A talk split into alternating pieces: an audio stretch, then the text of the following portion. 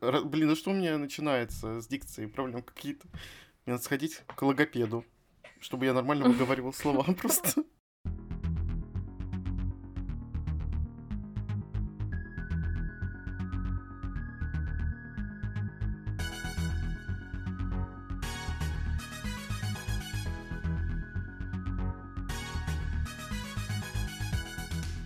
Всем привет!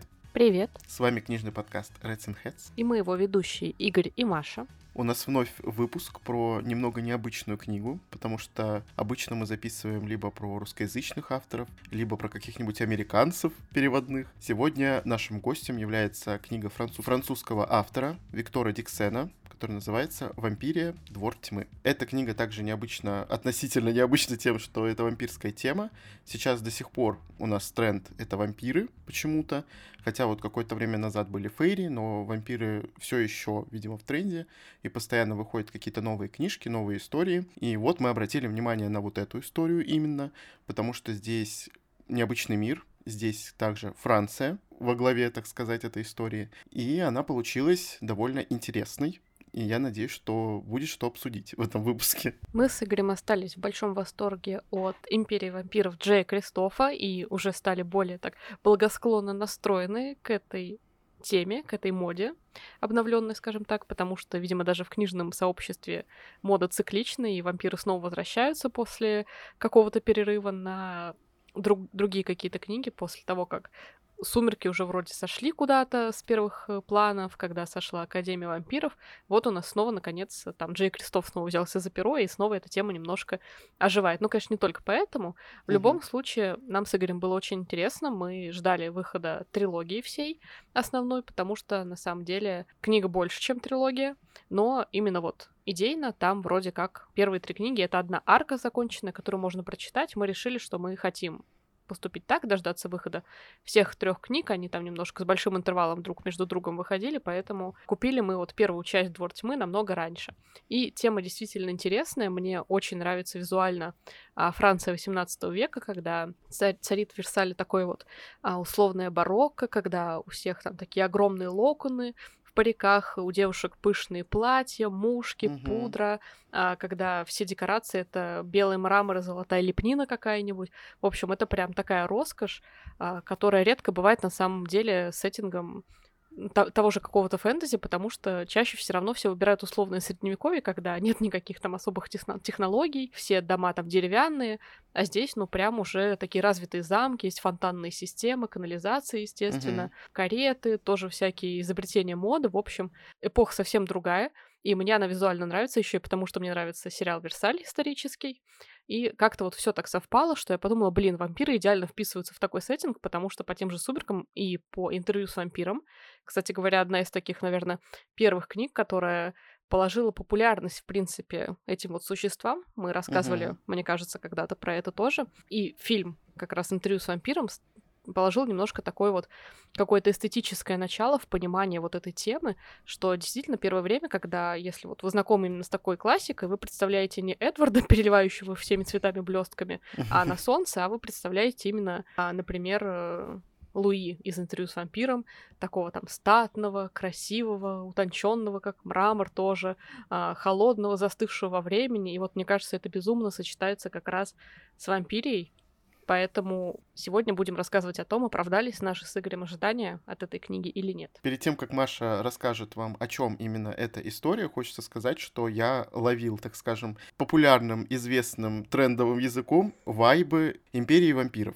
есть какие-то там такие нотки, которые мне напоминали эту историю, потому что вампиры в первую очередь это хоть и Янка Далт, про который мы все время говорим, что там очень много составляющей романтической. Здесь романтики было даже меньше, чем в «Империи вампиров». И этому уделено очень мало времени, что мне безумно понравилось, что автор не соответствует вот этим вот всем трендам, которые есть Янка Далти, и идет немножко в другую сторону. Мне в этом плане было очень интересно читать эту книгу, потому что не было этих розовых соплей. Нет, они там местами, конечно, были, но а, все равно вот благодаря этому, хоть это это Янка Далт, Империя вампиров это больше а, просто фэнтези, обычное, темное фэнтези, здесь тоже присутствуют нотки темного фэнтези, здесь тоже все рассказывается прям практически с описательными элементами, как, где, что, когда и зачем, много крови, много жестокости также помимо этого, но это интересно. То есть на фоне всего того, что сейчас выходит, на фоне всех этих романтических историй, где э, мир исключительно это фон, это интересно.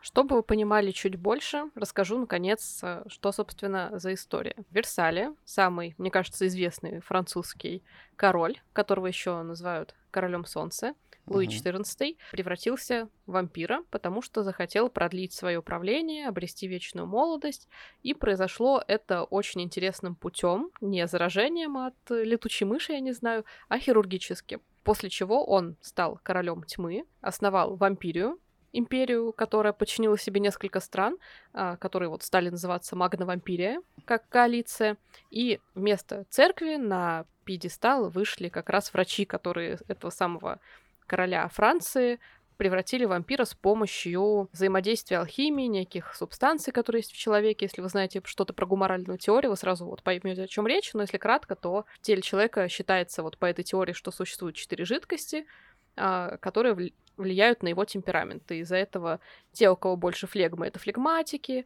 а у кого больше крови, это сангвиники и так далее, собственно. И есть некая еще одна субстанция, которая непонятно каким образом появилась, но она позволила королю Франции стать тем, кем он есть, королем тьмы, королем вампиров. Он правил 299 лет, и в это время во Франции мы знакомимся с таким персонажем, как Жанна Фродилак. Она является главным героем этой истории, она, собственно, фокальный персонаж, история идет от первого лица. Она живет где-то в провинции Франции со своей семьей, ее родители занимаются аптекарским делом, и каждый месяц они сдают а, десятую долю своей крови в хранилище короля, потому что они, как простые подданные, а, самое там беспонтовое сословие, скажу даже так, uh-huh. а, самые бедные, не имеющие ни на что прав, простые смертные, которые должны трудиться ради блага вампиров, они в том числе сдают еще и каждый месяц десятую часть своей крови, чтобы насыщать вампиров, потому что после того, как король стал вампиром, он обратил еще своих придворных вампиров и регулярно избирал, в принципе, знать в это высшее вампирское сословие, которое может как-то править, может влиять на мир, и вот это вот все. И, естественно, простой народ это не всегда устраивает, но они вынуждены беспрекословно подчиняться, потому что вампиры очень опасны. У этого мира есть даже такой кодекс, что люди не должны после заката выходить на улицу после последнего удара колокола, потому что на улице никто не может гарантировать им безопасность. Если они выйдут на улицу, и там их застанет какой-то вампир случайно, он имеет право их убить и выпить, uh-huh. скажем так. А, то есть, да, за пределами там а, своих стен в домах у себя вы застрахованы, днем вы тоже под защитой, и, в принципе, пока вы вот соблюдаете все эти законы, вы под защитой вампиров, но стоит вот вам выйти за порог, как бы все, вы нарушитель, поэтому вы платитесь. А никто не откажется поохотиться за жертвой, чтобы выпить живой крови, а не той, которую доставляют им там через спустя какое-то долгое время, уже такую залежавшуюся, как бы это было ни странно, невкусно, скажем так. И однажды слуги короля, а точнее его воины, самые элитные, убивают всю семью Жанны. И после чего она решает, что она должна отомстить не абы кому, а непосредственно убийцам ее семьи, которые уничтожили и ее родителей, и ее старших братьев. Она прикидывается другой девушкой, она прикидывается баронессой из их э, местной деревеньки, которая единственная там знатное более-менее сословие, правит в замке, а на холме далеко от деревни вообще не показываются на люди, и Жанна с под новым именем Диана отправляется не абы куда, а в Версаль на обучение вампирическим искусствам, искусствам придворных, чтобы стать одной из тех, кто будет претендовать на превращение вампиров. Но ей это нужно не для того, чтобы продлить там свою молодость, получить какие-то высшие силы и чтобы получить уважение. Она хочет подобраться к убийцам своей семьи, бессмертным, чтобы убить их с помощью осиного кола, например. Потому угу. что в этой истории есть много таких вот мне кажется, это даже приятные какие-то вампирические каноны, про которые авторы забывают уже, потому что, ну, считают, что это уже что-то такое там, шаблон. Но тут, например, вампиры не очень любят чеснок, они боятся солнечного света угу. и вынуждены все дни коротать, собственно, в своих гробах глубоко под землей. Это прям обязательно, потому что без этого они не выживают. И много таких интересных аспектов, которые знакомы нам уже по какой-то классике, опять-таки. Также в этом мире существуют стригои и упыри. Это тоже интересные детали. Э, про которые автор не забыл, которые автор добавил. А вот Маша мне рассказала, что Стригой. Откуда Стригой? Потому что я Стригоев знаю исключительно из Академии вампиров. Как бы между этими книгами огромная пропасть в плане... Они вообще абсолютно разные. То есть э, Академия вампиров ближе к сумеркам. Ну, относительно, конечно, это тоже, знаете, их можно разделить. А вот эта история, я все еще хочу ее отнести ближе к Империи вампиров. Из-за вот интересного мира, на который автор не поскупился в целом, который автор придумал, и это огромный плюс для меня лично этой истории, из-за чего мне было интересно ее читать. Потому что когда мир находится на фоне, когда мир особо не развивается, когда ты его не видишь, когда ты его не совсем понимаешь, э, как-то становится грустно. Здесь же, конечно, больший упор у нас идет на саму Жанну, и это непростая главная героиня. Для меня это скорее плюс, не знаю, как будет для Маши, сейчас она скажет, расскажет. Для меня это будет плюс, потому что она необычная. А, хоть и присутствует в ней Мэри Сьюшность, хоть и автор ей местами помогает очень часто для того, чтобы она добилась каких-то своих целей, она очень жестокая и хладнокровная. То есть ее цель, которую она себе поставила, она для нее самая главная она может э, даже близких людей условно э, ради этой цели предать. Это меня удивило, потому что не все авторы вообще способны такое делать. Очень часто авторы в самом начале э, книги показывают вот эту черту главных героев, а потом в конечном итоге, под конец книги, они начинают как-то, не знаю, смазывать немножко характер персонажа, смазывать его цель, они забывают про нее, и по итогу персонаж получается каким-то милосердным, Э, много кому он помогает, много кому он сочувствует и все такое. Здесь автор делает немножко иначе, что мне понравилось. То есть в целом необычность истории, она как-то присутствует здесь.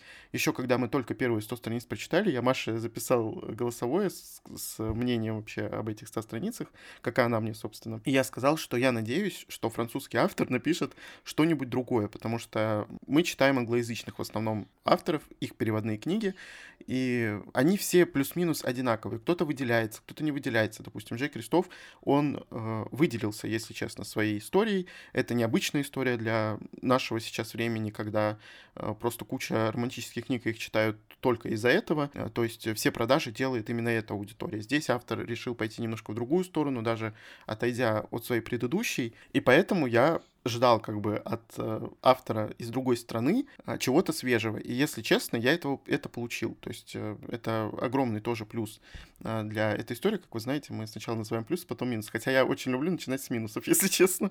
Я такой человек, который любит поговорить про минусы, про то, что не очень понравилось. И для меня это самое эмоциональное, что можно сказать. Но я условно то, что хотел, от книги получил. А, есть нюансы, о которых скажу позже, но мне в целом понравилась Жанна. Да, она не совсем для меня объемная. Есть у нее такие какие-то черты, которые не совсем понятны. Непонятно, почему она так сильно а, цепляется за вот эту месть. Но, если честно, это также показано с какой-то такой искренней стороны, с, со стороны того, что ее глаза просто застелила, заслонила вот это вот жажда мести. Она не видит ничего, кроме нее. И условно автор хочет показать, что некоторые люди способны на все. Они будут биться до последней капли крови, как бы так скажем. И мне кажется, он смог относительно это показать, и это интересно в рамках именно жанра. Про минусы я тоже скажу как бы позже, потому что, ну, чтобы было структурирование у нас, чтобы мы весь выпуск туда-сюда не гуляли. Хотя, кто знает, на самом деле, даже как лучше. Ну, повторюсь, что мне сама идея даже показалась вот очень интересной поместить в такие декорации вампирическую тему. И mm-hmm. учитывая, что у нас сейчас, ну, практически предхэллоуинское уже такое настроение, как-то вот, мне кажется, с атмосферой удалось автору угадать, и мы в нужное время взяли. В общем, в этом плане прикольно, что так совпало. Мир вроде как, с одной стороны, не особо-то он им и выдуманный, потому что это просто, ну, застывшая в 18 веке карта вот мира, какой mm-hmm. она была, когда Франция была такой э, царственной страной, с балами, с, опять-таки, а, вот этим императором, который Версаль э, постоянно использовал как место для проведения балов, торжественных вечеров и так далее. То есть, когда это была прям страна роскоши, скажем так. И это сохранилось э, вот, в книге. Просто на все это автор очень, ну, мне кажется, все равно умело навел орел вот такой тьмы, каких-то готических декораций, потому что даже вот как, когда мы увидим сам Версаль изнутри, уже именно его такую парадную часть, мы поймем, что очень много черного дерева там появилось, пепла, а, летучих мышей и прочих, ну, вот таких клюквенных, странно будет немножко сказать, но очень утрированных э, символов э, вампирических, но, как ни странно, именно вот такая шаблонность в чем-то она, ну, работает, потому что mm-hmm. у нас есть набор набор образов, которые у нас ассоциируются с вампирами, и автор эти образы, в общем-то, поместил в историю, и, мне кажется, получилось неплохо. То есть я понимаю, что, а, опять-таки, это не высокая фэнтези, где мир совсем другой, а, автор его заново придумал, абсолютно все создал заново. Нет, это просто, ну, фантастическое условно допущение, а что было бы, если бы в 18 веке король одной из самых могущественных стран Европы стал вампиром и начал распространять свое темное влияние. Вот случилось бы вот это, скажем так. Поэтому это интересно читать, и, в принципе, Книга читалась легко и быстро довольно-таки. Она ничем не перегружена особо. Мне даже в какие-то моменты не хватало, может быть, описаний. Особенно описаний вот э, состояния героини, ее эмоций, не мысли, а именно эмоций, потому что мысли там были в основном касательно вот э, повествования самой в книге. ну вот немножко все таки затрону тему, что Игорь отметил, что она такая Мэри Сьюха чуть-чуть. Я mm-hmm. помню вот на первых страницах автор на самых-самых первых страницах упомянул, что у нее от рождения седые волосы, и когда я это прочитала, у меня глаза просто три раза сделали круг вокруг себя самих, потому что, ну, я давно такого откровенной Мэри Сьюшности не читала, ну, ну, это очень смешно, а, но как бы ладно, уже настолько это штамп, что, ну, у героев какие-то нетипичные цвета волос, мне кажется, это тоже откуда-то из аниме в свое время пошло. Это, ну, это реально смешно и очень так детски как-то. Я подумала, угу. М-м". а автор точно мужчина, как бы даже усомнилась немножко. А, но, как бы, ради бога. Но знаете, что у главной героини даже цвет волос необычный. Она не да, такая, как не все. такусик. Да, наш любимый а, тип персонажей в последнее время. Также хотел бы выделить э, вот ту самую динамику текста. Книга начинается очень быстро там события происходят максимально молниеносно. Я не очень такое люблю, потому что для того, чтобы как-то понять, о чем идет речь, что за персонажи у нас вот тут вот играют роль свои, и у нас все быстро, кувырком начинается. Иногда я ругаюсь на книги за то, что они очень медленные где-то до середины, но все равно нужен какой-то такой баланс. То есть это такой и, и минус, и плюс. Как бы это еще не совсем минус, а, но в данном случае плюс. То есть ты понимаешь, все хорошо, начинаешь адаптироваться в мире, и эта динамика продолжается до самого конца. А, я не заскучал вообще в книге ни разу. Вот читая ее, там вообще не скучно, там постоянно что-то происходит. Главная героиня — это самый настоящий двигатель сюжета. А, ее и логичные, и нелогичные какие-то поступки постоянно оборачиваются какими-то новыми, а, интересными подробностями э, о мире, или мы поворачиваем вообще куда-то в другую сторону, не ожидая, что вообще это должно было произойти. Некоторые моменты меня даже удивили. Я думаю, почему она это сделала, зачем, для чего. Эта динамика, по сути, лично для меня спасла эту книгу. Если бы автор был бы каким-нибудь графоманом, хотя вот, ну, я думаю, что вот эта третья часть на 600 страниц, она может как бы немножко затянуться, автор может немножко задушнить. Я все равно всегда а, в данном жанре, тем более, я за динамику, но вот как Маша подчеркнула, здесь не хватает деталей во многом. Здесь не хватает деталей в том плане, что некоторые поступки, как я уже сказал главной героине, ты их не совсем понимаешь их природу, не совсем понимаешь и не совсем считаешь искренними, наверное. Но это все равно еще относится к плюсу. Возможно, главная героиня раскроется э, в следующей книге, и там в третьей, допустим. Мир побольше он распишет, то есть он не будет написан такими мазками, очень большими мазками. Мы как бы его видим, но все равно мы находимся также по-прежнему во Франции, мы находимся в одном месте, мы никуда толком не двигаемся.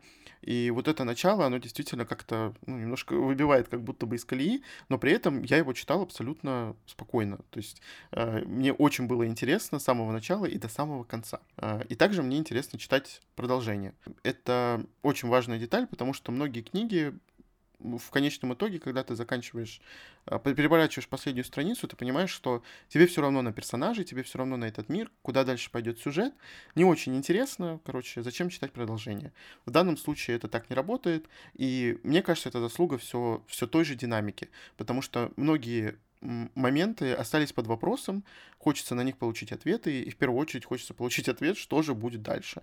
Э, как я уже сказал, ты не представляешь просто, какой поворот будет следующим, куда повернет сюжет дальше. Хоть у нас и в книге есть примерно понятная структура, потому что там есть испытания, которые проходят главные героини для того, чтобы приблизиться к королю, но все равно во время даже этих испытаний э, происходят э, события, которые интересно, за которыми интересно следить, и которые тебя прям это э, местами даже выкручивали. Ну, я когда читал, меня прям на эмоции какие-то даже бывало пробивало, а, просто потому что ты не ожидаешь что сейчас вот э, снова будет какая-нибудь кровище, какое-нибудь преступление, и какие-нибудь появятся персонажи.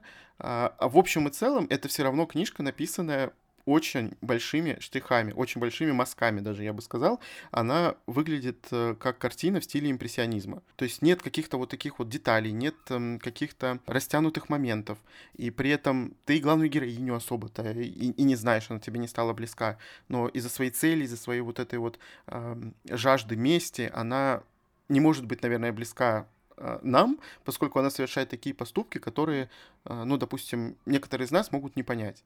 Или мы не можем понять, потому что она не очень хорошо в этом плане прописана, то есть мы не знаем ее внутренний мир. С другой стороны, она не знала ничего тол- толком о своей семье, как оказалось. Ее вот эти вот мысли тоже как-то вот странно брыкались. По поводу цвета ее волос. Меня очень удивляет, что а, цвету этих ее волос никто не удивляется практически. Ее все видят, и такое ощущение, как будто бы у нее не седые волосы. Мне кажется, в то время люди, возможно, должны были как-то удивляться этому, что у молодой девушки такие волосы. Это очень странно. То есть для чего автор это сделал, да? Для чего он добавил эту деталь? Возможно, она как-то раскроется потом. Возможно, выяснится, что она там прям супер-мега великая какая-нибудь, это будет Морис Юха в 20 степени, какого 80-го левела, как говорится. Не знаю. Может быть, это такой крючок, какое-то какое ружье, которое еще не выстрелило. А, но мне, кстати, напомнило это немножко другую книгу, но главная героиня потом получила уже свои вот эти серебряные волосы из-за кое-каких последствий, так скажем. Ну, то есть это последствия было. А тут у нее просто сразу. И никто не удивляется, главное, ребят. Там пару раз сказали, о, у тебя там серебряные волосы и все. То есть и вот эта вот ситуация, она, в принципе, показывает всю эту книгу. Как она написана и о чем она. А, также мне понравилось все-таки, как она написана, мне понравился слог автора, он интересный, а, у него есть какая-то изюминка, и он пишет все, опять же таки, очень крупными мазками. То есть он может написать, допустим, одно предложение и этим объяснить всю какую-нибудь ситуацию, и кульминационную в том числе. Иногда я эти э, предложения мог пропустить, поэтому я такой думаю, так, я перехожу на следующий абзац, что-то произошло. Думаю, а что произошло-то? И автор потом не повторяет, что произошло, потому что вот есть одно предложение, и, и все, и как бы после этого предложения uh, уже последствия. И я сижу в шоке, думаю, понять, что произойдет, я не знаю, я не понимаю. Поэтому мне приходилось некоторые моменты даже перечитывать, так как все очень быстро и все очень кратко написано. Я не уверена была бы так насчет ружья, который выстрелит, потому что, ну, как бы, я не верю в Янка Далт авторов особо сейчас. Хотя, ну, признаюсь, что поскольку я уже сказала, что мне хотелось бы прочитать продолжение, а, надежда, наверное, есть, но все равно я немножко как бы мы с Игорем примерно сошлись в итоговом обсуждении после прочтения книги, когда обменивались традиционными голосовыми, но а, мне все равно кажется, что Игорю понравилось больше, чем мне, и что он многие вещи не воспринял так, как восприняла я. А, в частности, мне я тут ему не успела сказать, но мне на самом деле не понравился перевод, а, потому что я встретила супернатренированных солдат в стране, которая застряла в 18 веке. А, я не считаю, что это уместный подбор. А я не заметил этого. Ну, понятно, вот, поэтому, а, как бы, не знаю, мне кажется, это опять это словосочетание описывает все, скажем так. Я бы лучше поработала над там, ну, переводом и над самим текстом. Да, у автора емкие предложения, но как бы на этом, пожалуйста, все. А, я бы не, зам... я не заметила там каких-то, ну, интересных слов, интересных образов, интересных словосочетаний. Он просто очень обычный, очень простой для того, чтобы вы книгу читали быстрее. Как бы все. Простота и динамика это хорошо, но изюминки там какой-то я а, не увидела. Что касается того, что мне в принципе не понравилось в этой истории, мне не понравилась главная героиня. Дело даже не в том, что я разошлась с автором во взглядах, Просто мне, как я уже немножко задала намек в начале, а, не хватило достоверности, что ли, а, как, каких-то прописанных ее мыслей, эмоций на тему происходящего, потому что главная героиня, я вот вам просто дам такую экспозицию, она ну, обычная девушка, которая живет в деревне со своей семьей, и единственное, как бы, что такое ее немножко отличает от всех остальных девушек в этой деревне, она охотится, она ставит ловушки для птиц, для кроликов и приносит их как бы потом домой но, в принципе, она, ну, обычный человек, скажем так, а, любит свою семью, у нее хорошие отношения с братьями, и она как бы жила с мыслью все это время, что все у них будет прекрасно. А через 10 страниц после этого главная героиня убивает двух человек. Достаточно хладнокровно и без комментариев как со стороны ее, так и со стороны автора. Mm-hmm. Обычно убийство это все-таки как бы нетипичное для людей занятие, и обычно оно всегда как бы сопровождается а, ярким всплеском эмоций, какими-то физическими последствиями, я не знаю, там дрожат руки, а, мысли путаются, вспышки перед глазами, звон в ушах, я не знаю, что угодно может быть. Главной героини не было ничего, она просто перешла к следующей сцене, скажем так, mm-hmm. в которой она должна была быть задействована. И это не последние как бы темные события, которые будут сотворены руками главной героини Жанны. А, она будет творить и другие плохие вещи, в частности, будут еще убийства, будут э, предательства, будут осуждения со стороны ее знакомых, э, которые будут с большой болью воспринимать то, что она делает, она будет делать откровенно плохие поступки, и практически, ну, как бы ни разу автор не остановится, чтобы передать нам, что она чувствует, что ее одолевает, как это воспринимает ее вот сам характер, как он меняется или не меняется в зависимости от этого. То есть, ну, автор просто выписывает набор действий, которые главная героиня делает, хотя эти действия, ну, как бы, очень опасные для всего мира и очень свойственны людям и вызывают, ну, как бы, эмоциональный катарсис по-хорошему. Ничего mm-hmm. этого нет. То есть главная героиня действует в данном случае просто как алгоритм, написанный каким-то программистом, что она там пошла, убила, пошла, убила, и все. А в это даже не то, что тяжело поверить, но просто этот персонаж выглядит, ну, очень плоским и картоном, как будто у него нет своих собственных э, рычажков воздействия, как будто он просто двигается вот по ниточкам заранее выставленным. А, я не говорю про там сопереживать персонажу, сочувствовать ему, мы как бы можем не сочувствовать. Герои разные бывают, герои бывают плохие, бывают хорошие. А, возможно, автор действительно хотел выписать этого очень а, злого персонажа, который под жаждой мести все-таки, ну, потерял себя самого, потерял все свое хорошее, но как бы это не прописано, напиши это. А, напиши, чтобы мы поняли всю вот эту глубину, чтобы мы хотели, чтобы он там исправился, чтобы он наконец увидел, к чему эта месть его привела, чтобы другие персонажи как бы его встряхивали, пытались вытащить из этого, или тогда уже посмотреть на прям непосредственно путь злодея какой-то. Напиши что угодно, как бы, ну хотя бы напиши. Этого ничего не было написано, к сожалению, и для меня главная героиня осталась оказался просто реально набором буквок, которые были призваны делать то, что их просит автор. Казалось бы, что в историях, в принципе, так и должно быть, что, ну, мы пишем персонажей, чтобы они что-то делали. Авторы пишут персонажей, чтобы они что-то делали. Но, мне кажется, без вот таких каких-то объяснений для читателей, которые не знают всего вот плана схематичного в голове у автора, так делать как бы нельзя, потому что все приходит к тому, что в конце мы понимаем, что оказывались все это время не с главной героиней, а реально с просто ее картонной фигуркой. Что, к сожалению, ну, как мне кажется, вот мы часто задумываемся о том, что мы ожидали читать про каких-то интересных героев, в реале все оказались картонными. Мы несколько раз с Игорем точно в каких-то книгах этот момент затрагивали. Я согласен во многом на самом деле с Машей, но просто э, она знает меня, насколько я люблю таких противоречивых персонажей, как главная героиня, э, насколько я люблю персонажей, которые м, поступают абсолютно непредсказуемо. Я просто думаю, что если бы главная героиня была бы, ну, это Жанна наша, если бы она была какой-нибудь сочувствующий, или вот она состоянии аффекта убила там сначала этих э, людей, или если бы она их не убила, ее бы, наверное, убили. Ну, то есть логически, э, видимо, он выстроил какие-то цепочки, но хотя бы описать почему она это сделала, ну, почему это понятно, как она это сделала в первую очередь, потому что, ну, допустим, я, наверное, этого сделать не смогу, ну, то есть, условно, и даже после, ладно, если даже я сделаю состояние эффекта, потом все-таки в голове действительно должны происходить какие-то процессы. Либо главная героиня вообще больная на голову, вот просто у нее что-то с психикой вообще абсолютно не то, либо ну, автор просто даже не задумывается об этом. Видимо, может быть, это какой-то стиль истории. Может, он решил выбрать вот именно такую героиню, которая будет делать все, что он скажет. Она будет э, из разряда, э, как люди в состоянии в каком-то таком анабиоза и э, аффекта, не знаю, в кости какие-нибудь вправлять. Просто они даже не знают, как они это делают, они это сделают. И потом у них при этом не будет никакого шока, допустим. То есть кому-то помочь на улице. Я сравниваю, конечно, странные вещи, но все равно можно понять человека в какой-то такой ситуации непредсказуемой проблемой, условно, но она это, это делает потом еще несколько раз, и она действительно вообще не думает о том, что она, возможно, сделала что-то неправильно.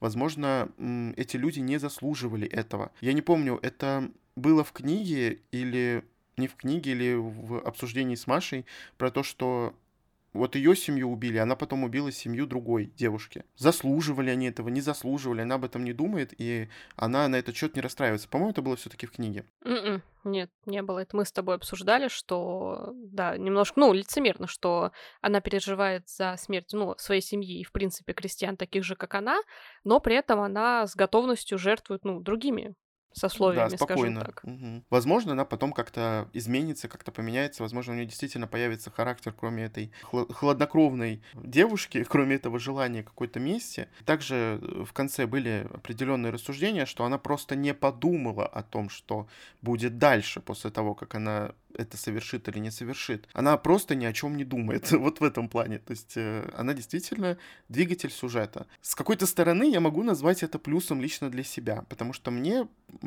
при этом неважно, э, буду я сопереживать персонажу, некоторые моменты не буду, а потому что главная героиня, она сама по себе э, действует относительно понятно, понятно, что она лишилась семьи, и мне от этого ее как бы жалко, но при этом сопереживать я ей не могу, поскольку она лишает других людей жизни, и об этом ничем не думаю, потому что она думает, что она поступила правильно. То есть я ей не сопереживаю вообще, но мне интересно за ней следить. Вот если бы она была бы какой-нибудь амебой, если бы она всю книгу ныла про свою семью, но при этом ничего не делала, мне было бы от этого намного хуже. Ну, то есть мне бы эта книга была бы абсолютно неинтересна.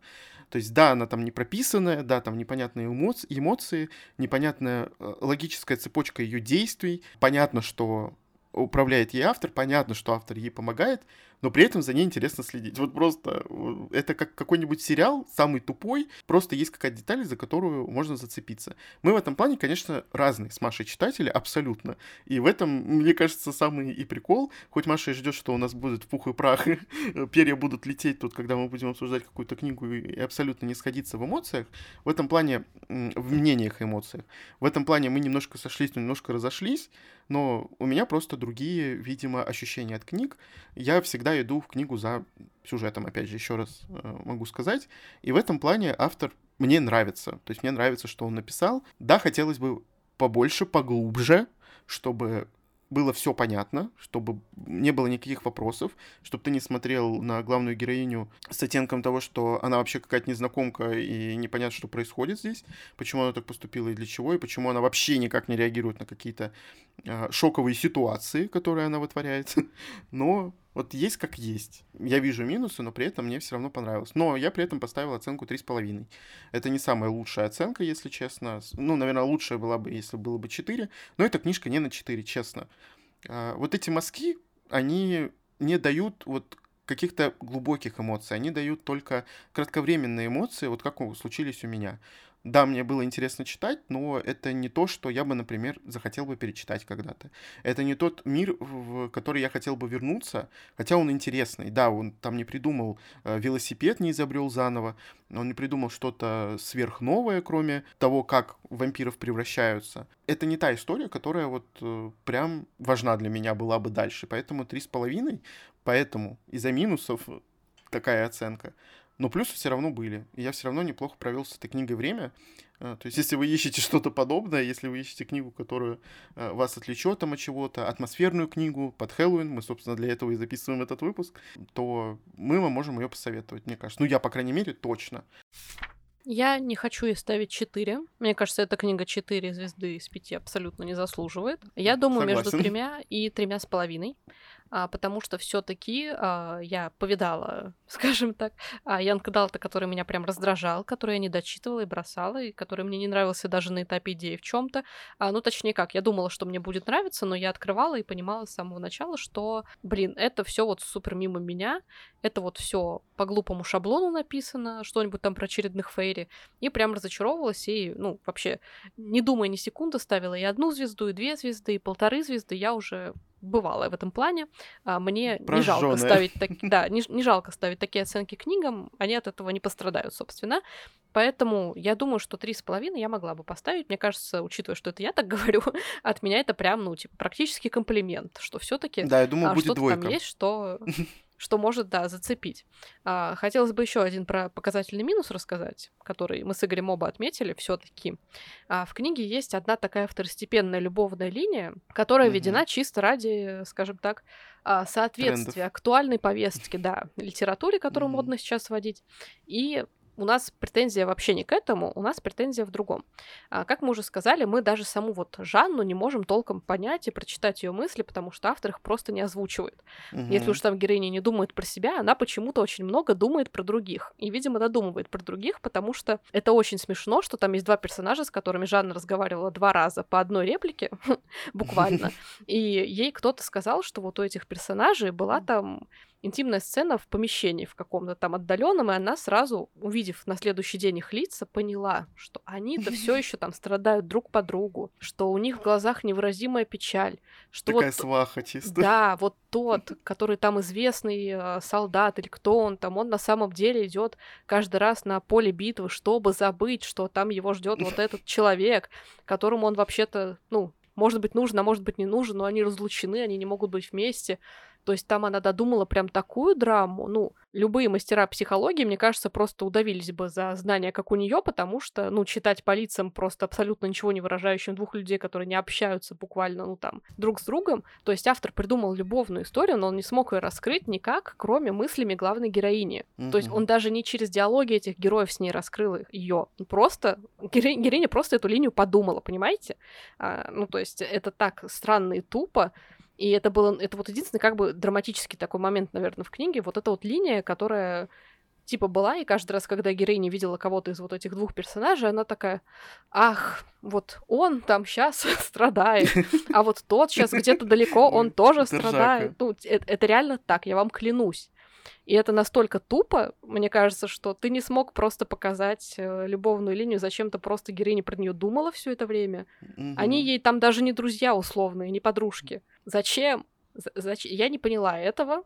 Я считаю, что это, ну, очень тупо. Искренне, вот я прям такой даже эпитет подбираю к этому. А, потому что, ну, я еще не видела любовных линий, которые были бы просто вот так э, лихо пересказанными, даже не самими участниками, так сказать, драмы, а просто девушкой, которая с нифига из ниоткуда появилась, э, второй день в школе уже про все там знает. Потрясающе.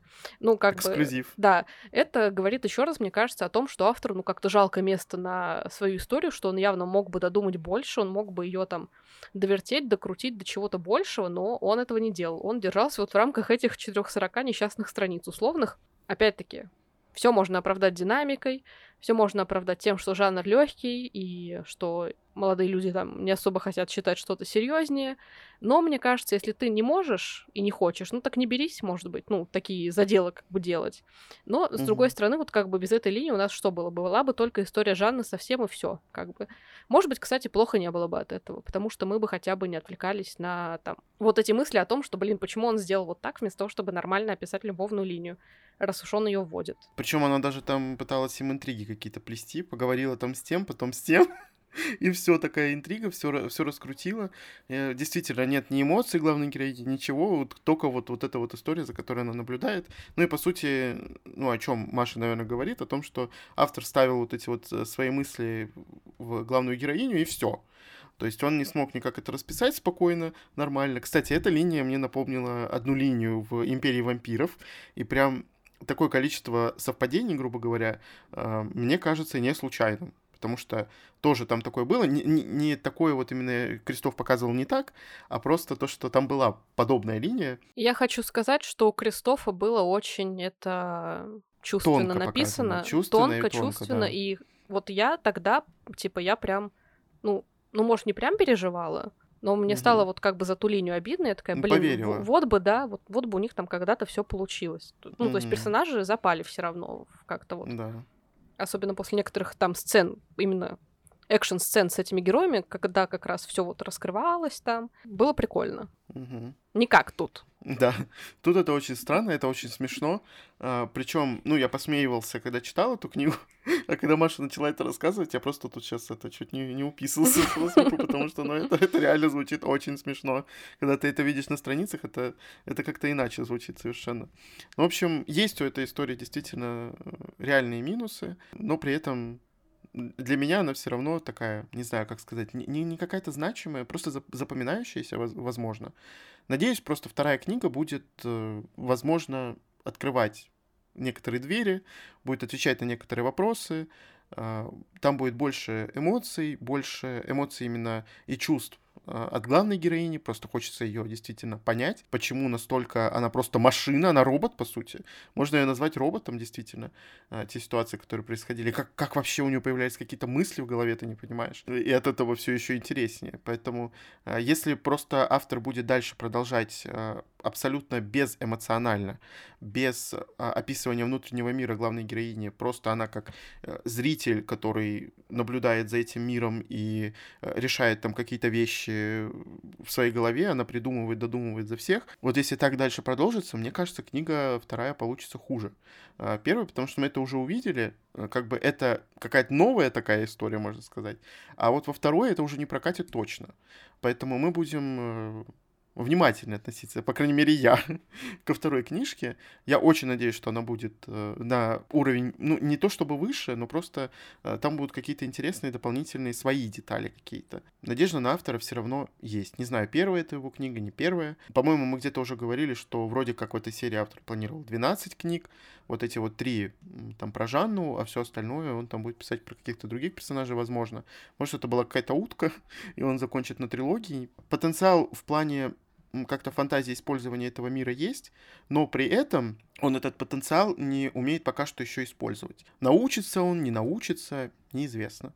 А, но будем смотреть, что там дальше целом это была, ну, наверное, неплохая атмосферная под Хэллоуин осенняя история про вампиров.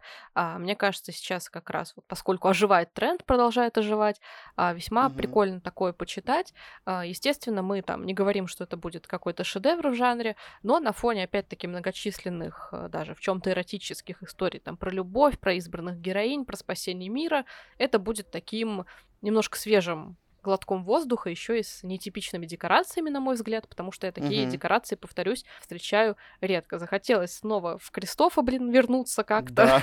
если честно. А, прикольно. Не ожидала, что мы захотим снова к нему приобщиться, ну, точнее как, история-то нам понравилась, но вот, угу. видимо, не хватает второй части, потому что год назад мы читали первую, и очень да. ждем, конечно, и надеемся на выход второй. Ну а про продолжение Вампирии про вторую книгу «Двор чудес», мы подумаем, как вам рассказать, потому что когда-то мы все равно будем ее читать. Может быть, в нашем телеграм-канале, на который, кстати, рекомендуем подписаться. Может быть, угу. уже прочитаем всю трилогию и запишем прям полноценно выпуск, но пока не знаем, потому что на совместное чтение у нас еще очень большие планы. И чтобы Громадные. узнавать о них регулярно, и чтобы слушать уже непосредственно выпуски по их итогам, а, подписывайтесь на наш подкаст. Не забывайте, что вы можете слушать его каждую среду на всех подкаст-платформах. Всем пока. Пока.